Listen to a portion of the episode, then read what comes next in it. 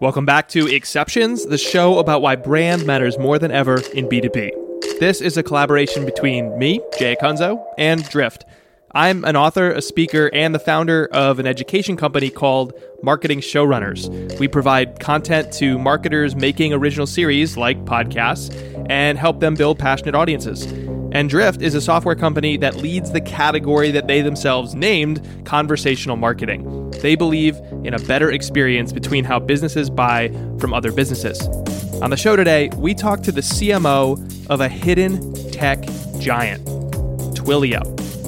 Okay, so Twilio itself is, isn't so hidden, especially if you're in the marketing world and you know their brand, but the product is often hidden despite just how ubiquitous it's become, powering some of the world's most important tech products. Twilio is the backend system that enables products to integrate with things like phones and calling phones, voice over IP, messaging, and more. So, in this communication age we live in, Twilio is kind of like an operating system for a lot of the products that we all use. And Twilio's customer roster showcases its power. I mean, Twitch, Nordstrom, Lyft, just to name three, and 60,000 other companies use Twilio. They've raised $262 million in VC, have offices scattered across the globe, and they were named to Fast Company's 2018 list of most innovative companies. As a marketer, I wanted to understand from another marketer how would you describe this technical product and how do you market a technical product to technical people? That sounds a lot harder than what a lot of us do, which is market to marketers, market to salespeople, market to HR. And we learned about that from the company CMO and about balancing multiple audiences while going enterprise with your brand. So let's talk now to Twilio CMO, Sara Varni. So uh, our audience is mostly marketers. So I guarantee they've heard of Twilio. Guarantee that 90% of them would admit they don't know what Twilio does, mm-hmm. and if pushed, probably 95%. so sure. just explain like what what changes for the customer once they work with your tools? Like, what are they able to do that they couldn't do before? Twilio is a cloud communications platform. We deliver a series of communication APIs that are embedded in a lot of the apps people use every day. So when you receive a notification from your Uber driver telling you that they're outside waiting for you, that's powered by Twilio. If you receive a notification from your dentist asking to confirm an appointment, that's normally Twilio behind the scenes. Uh, if you're a company like Medtronic who needs to send alerts and notifications to diabetes patients about the levels of glucose in their bloodstream. That's powered by Twilio. So I worked in uh, VC for three years, and it was a seed stage firm. So we talk about just the different types of entrepreneurs and different types of areas we wanted to invest in all the time. Not uncommon at any stage of VC. And one of the categories that one partner was really interested in wasn't a sector so much as like the the type of business. Uh, there were different phrases that we used. So enabling business or enabling layer was one of them. Uh, he liked picks and shovels business because mm-hmm. it really was this sort of back end like enabling where, where you know Twilio enables the magic of many digital experiences. When you're building a picks and shovels business and you're the CMO, how how is building a brand different for that kind of product versus building the brand of maybe one of your customers like an uber or a dentist like people that you know the end consumer touches. Is there a difference in how you approach it as a marketer? Uh, yes absolutely. I think you have to think about it from two different angles. Uh, and essentially in my role i'm managing i'm constantly managing two different funnels. One of those is very developer centric. So, how will a tool like Twilio make a developer's life easier? Uh, either through making it faster to build an application, make it better in the way that they will approach an application. Uh, and so, making sure that uh, we are providing the right um, documentation, the right content, uh, the right access to other developers in our community to make sure that that that hits um, hits home with them on the other side, we have to communicate to the owners of the business or the line of business management uh, to show how the end result of that ingredient, which is Twilio, will have an impact on their you know, core business metrics. So if I'm marketing to a CMO like myself, how can I show that by uh, delivering campaigns via text message, you're going to see uh, increase in your response rates? I think, I don't know if this is a marketing specific thing, but because I've only ever worked in marketing, but every time marketers talk about like team organization and org charts, I feel like everybody lights up. Like everybody mm-hmm. wants to mm-hmm. know how do you structure your team, and I think maybe it partly it speaks to just how rapidly this industry has changed and continues to change is how you structure the team and the types of talent you bring on. So I'd be curious to know. You mentioned two funnels. You mentioned two groups of people. Do you have like a bifurcated marketing team, or you know how would you go about structure? How do you structure your organization because of those two audiences? Yeah, it's a great question. I think uh, we have a couple groups when it comes to content that are definitely bifurcated. We have our developer evangelism team, and that includes both a de- developer evangelist, but also our doc writing team. So they're constantly thinking about what are the right events we need to go to to talk to our community. What are the what's the right um, content we need to to engage that community. Uh, and then on the other side, we have a product marketing organization that's uh, more focused on how we target a business buyer and how we build content that would be uh, relevant for them. Uh, and then across both those teams, we have some shared services like our brand team, uh, like our uh, marketing operations team, which is really trying to take a full picture of our, our business. And so, you know, we don't, in that sense, we're not managing the funnels in independent groups, our marketing operations team is really looking at how something like a developer sign up might materialize into uh, engagement with that business user down the road uh, and vice versa. Uh, and I think it's really important that we have one view on that so that we are uh, maximizing synergies across those two communities. What's something that you would absolutely encourage people to do if they're marketing to marketers that would be the height of insanity and a terrible idea when you're marketing to developers because they're very different groups in the way they behave and learn and, and you know the, uh, ostensibly the way you would try to uh, earn trust. I think it's all about authenticity and that doesn't mean that you um, can be inauthentic with business users but more in the way you build that relationship. Like I, I always joke, you're never going to make any friends at a hackathon walking around with a lead scanner. That's just not the way that market works. It isn't. Why does marketing have to work that way, though? That's what I want to know. It's like, well, I, I hear that and I'm like, man, I wish that didn't happen at marketing events too. no, and that, I mean, it, it, that's uh, that's completely fair. But I think it's for better or worse, it's more tolerated uh, in your traditional kind of convention format or your uh, traditional trade show. That's just a known quantity. Maybe one day that'll be fully eliminated from from anyone's kind of tool belt. The number one rule of marketing developers is don't market to developers. You need to make sure that whatever content you're building is useful to them and is not kind of weighed down by marketing fluff. Yeah. So so lead scanners is definitely one of those. Right, right. Uh, you know, one of my good friends, former colleagues from Salesforce, always used to say, "Our content is about good, good stuff, no fluff." And I think the same applies here at Twilio. We're really careful not to overpromise in any of our marketing. We're very uh, transparent in terms of when features and products will be available, because we definitely don't want to write checks that we can't ultimately cash.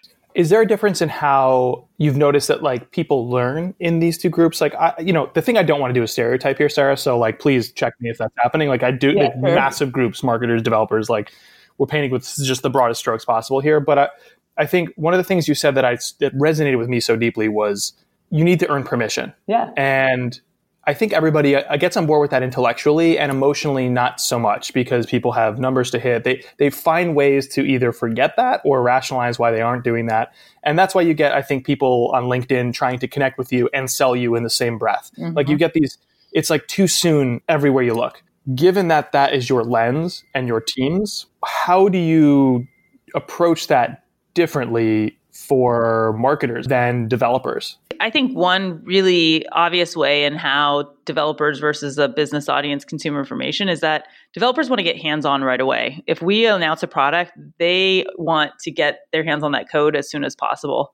Whereas on the um, you know business side of the house, in my experience, I found that people get the most from learning from their peers and hearing you know the challenges that they've gone through, either at a different phase in their company or for a different sector or whatever the different um, components might be, and learning how they can uh, and figuring out how they can learn from those mistakes or challenges to to do a better job when they're faced with the same you know opportunity or challenge. Got it. Now that makes total sense. I want to go through like the evolution of Twilio's marketing, um, but just to understand that, can you just share like how, where did you join the company, its evolution, and at that point, how heavily was it focused on just developers versus the growth you've experienced where you're expanding to more of an enterprise or business audience too? Yeah, so I mean, Twilio is definitely a developer first company. Our CEO is a developer himself. I think he wanted to take a fresh look at the communication space. He was uh, one of the early CTOs of StubHub. He tried to set up his own telecom stack and found it to be completely cumbersome. And, you know, that opened his eyes to a new way of doing things. And that's how he started Twilio. So it's definitely been developer centric from day one. Uh, up until uh, very recently, the business was largely self-service, so people would you know go online, get what they needed, get up and running, swipe a credit card, and, and be off into the races. As time went by, and uh, we wanted to build more strategic relationships broadly with our customer base, we started to build out a sales function, and that's you know largely been in the last eighteen months to two years, uh, and that's when I came on board. I, I joined about a year and a half ago, and uh, now you know I'm tasked with setting up the fundamentals of uh, how a marketing and sales organization can work. So I'd love to. Uh, this is such a ball of hair that like you and I could just kind of like rip at because there is no one right one right answer, and I feel like everybody understands the mess if they've encountered it. What got you here won't get you there. I think especially in the startup world where everything is moving fast and there's a camaraderie and an excitement and a uh, kind of romanticism of the possible. It's like, what could we do to disrupt things or what could we do to build a better way of the world? There's that like emotional pull in our industry. And that can, I think, also create some friction when it's time to evolve. Uh, for example, I, I can think of one company in particular where the content side of the house had run their publishing a certain way for many years and it worked. And it was kind of like a, you know, very quirky personality and kind of quaint approach to building community. And as they tried to scale it, the people who were hired into the team clashed with the people who'd been there for a while because they had they don't get it. You know, that's kind of like the implied reason the friction existed. It's like, well, we've been here for a while. The old ways served us well. They'll continue to serve us. So again, total ball of hair here. How does one as as an executive, how do you start to make sense of like what you keep and preserve, what you remix and reinvent, and also the people part of whole, that whole equation. Yeah, I mean, I think it's a delicate situation that you kind of always have to be aware of and mindful uh, in the tactics that you're employing. Uh, you know, for us, we've always had a foothold in um, developers from startups, full stack developers, uh, and Twilio has always been known for uh, creating these amazing demos that are very fun and very um, visionary. Uh, and you know, as we evolve, I definitely don't want to lose any of that magic. We often call it the the Twilio magic.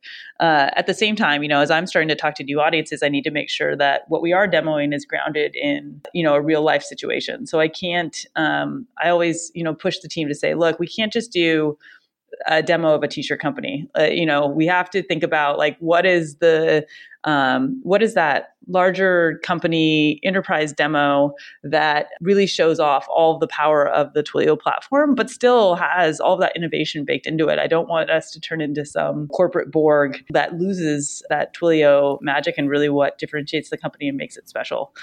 Yeah, I think it's this from the outside looking in, you always put like the big moments come out and you're like that's the story of that company or that team you know? It's like founder saw a problem inspiration conflict like you have these oversimplified business stories just spinning across the web.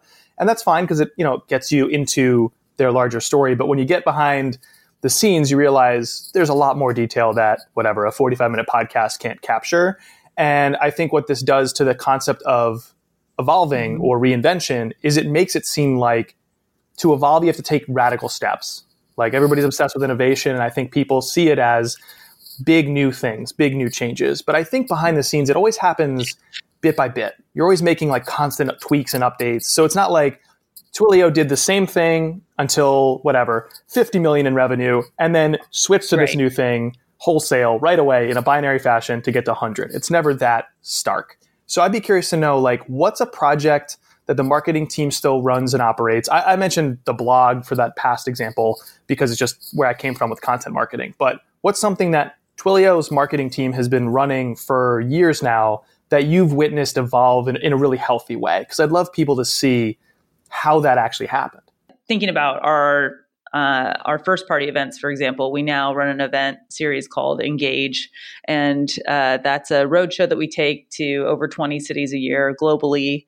And now we not only have you know content and hands on training for developers at these events, but we also have a program around uh, what it means from the business side to use Twilio products and how that can have an impact. We have a customer panel that comes on from both technical and non-technical backgrounds, and we've you know evolved that that content to to speak to this new audience. Well, I think that's a good example of like there's so much surface area to an event that there's like you can find probably little ways to tweak it. Like you mentioned, a panel. Um, like it's a very visual way for people to grok this idea. Who people who are listening, that is, that like if you have an agenda, you can tweak the agenda, right, to met, to match your evolving brand and goals uh, and audience. I'm curious, like, was it did it start as just like really gritty hackathon style meetups, or do you know where the event series began at Twilio? I mean, largely we were, you know, we we would host some of our own uh, hackathons first party, but largely our event strategy was third party and going out and meeting developers where they were, and you know, we evolved our event strategy to to not only accommodate that, but to also uh, talk to a new um, business user and be uh, more proactive in creating our own kind of draw to get people to to take off an afternoon and learn about communications and and how they can move that uh, a lot of that functionality to the cloud. You would go to events. Then what? What do you? I don't know if you were there for this, but what, do you have a sense for what happened after that? Yeah, so I think as we as we started to build the sales team, uh, we decided that we wanted to host more of our own first party events as a reason to get people on the phone and also a reason just to meet people face to face. So we evolved our programming to create this full day event series where in the morning we would have hands on training for developers in a format that we call Superclass. And people could uh, get hands on uh, with Twilio. It's also a, a, gamified approach to learning Twilio. Uh, we have a um, program called Twilio Quest. So they go through a series of challenges to, to get skilled up on Twilio, and that would happen in the morning. Uh, then we encourage them to stay for the afternoon themselves and uh, also invite someone from the the business that they support to come and attend the afternoon programming. And there we'd have a keynote talking about the future of communications. We'd have a customer panel where we'd bring in uh, customers from different industries and different segments to talk about how they had used Twilio, and most importantly, from different roles too. So we might have some technical folk on the panel, but we also might have non-technical roles, and then we'd wrap it up with networking and uh, happy hour, so that people in in similar roles could meet each other or could learn from each other's um, projects, you know, and build a relationship. You know, we were facilitating it, but you know, help build connections within our community. That sounds like a well fleshed out event agenda with the two part days and, and all that. What were some of the early changes as the company continued to grow that the event reflected? This event series is now just over a year old, and we're continuing to learn what our users want, and we're continuing to evolve the series as we move forward. Just you know, in terms of striking the right balance of technical and non-technical content, uh, I think we'll continue to expand the programming so that we might have multiple tracks. I think there's also an opportunity to have more of a demo experience for people on their break, so they can talk to Twilio experts that are there and get their questions answered. And I can just I can see ways that this will evolve over time how do you gather that feedback? Because obviously that's got to be the lifeblood for not just the event series, but just marketing team overall, especially because we keep going back to that theme, but it's you know evolving beyond just the core audience that you've had for years. So when when you're running that event series, outside of just the qualitative observation in the room, how are you capturing and then implementing that feedback? We survey the audience uh, immediately after the event. We look through that data in you know great detail and we also we share it broadly across the organization to hold all of the kind of content owners very accountable, whether you're presenting that content, whether you built it, because um, we would just want to constantly make sure that we're refining it and making it better. You want to make sure that you've got a good video teed up to cue other um, presenters that you know might go on the road show. You want to make sure that you've got a demo readiness kit, all those things, so that you can roll out to many more cities than you could if you didn't have those tools behind it. Um, but we're not opposed to making tweaks here and there if we're getting consistent feedback that parts of it aren't working.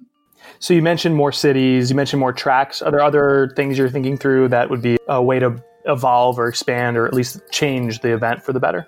I think in, in areas or cities where we have a concentration of focus, like if we've got a region that's heavy towards contact center making sure that we've got the right content for that audience. Also, just making sure that we're fostering enough networking opportunities for people to learn from each other. I think that that's where people tend to get the most out of the events. Like, sure, they love hearing about our vision for our products and and you know hearing from the customer panel, but I also think there's nothing better than our customers and prospects learning from each other. And I think that they probably get uh, the most value out of us forging those connections for them. I'm always fascinated by the difference between like traffic, audience, and community. And I feel like maybe with an event, there's no such thing as traffic, but audience is like, we're here to grace you with our wisdom. Seth Godin has audience. He'll come in, give a 45 minute speech. People love it. It's great. He's great. And then he leaves. It sounds like you're heading towards and have experienced this already with the developers community. And community is not A to B. It's more like it's A to B, then B back to A, and then it's also like B to C and D to F and F to D. Like there's all this interconnectivity that a community has that somebody with audience doesn't have. There's still trust, but there's not that interconnectivity. Why is that idea, community and interconnectivity, why is that so important for Twilio's brand?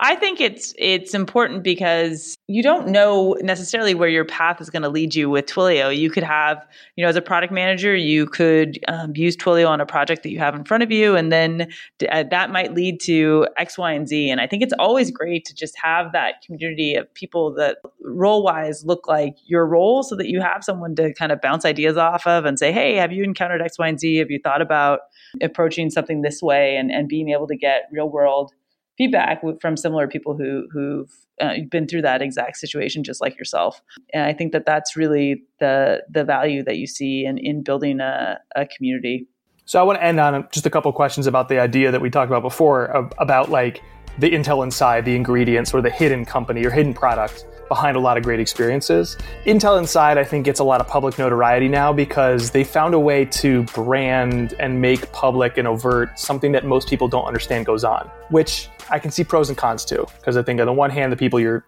necessarily selling to maybe don't care. But on the other hand, I don't know, maybe the business side starts to clamor for their product more. So I think there's there's good and bad. How do you build a brand, which so many people construe as air game, as broad as possible awareness, you know, blanket the world in your logo? how do you build a brand when you have that back end ingredient type of very crucial but still ingredient type of, of company or product?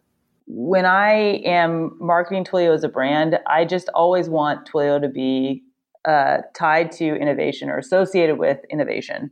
And, uh, you know, I want people to realize that some of the most innovative brands on the planet are powered by Twilio technology behind the scenes. And if you think about companies like Airbnb or companies like Uber, or companies like Lyft, they're you know they're making the headlines today, but they're not necessarily creating brand new products from scratch. They didn't you know Airbnb didn't invent the hotel.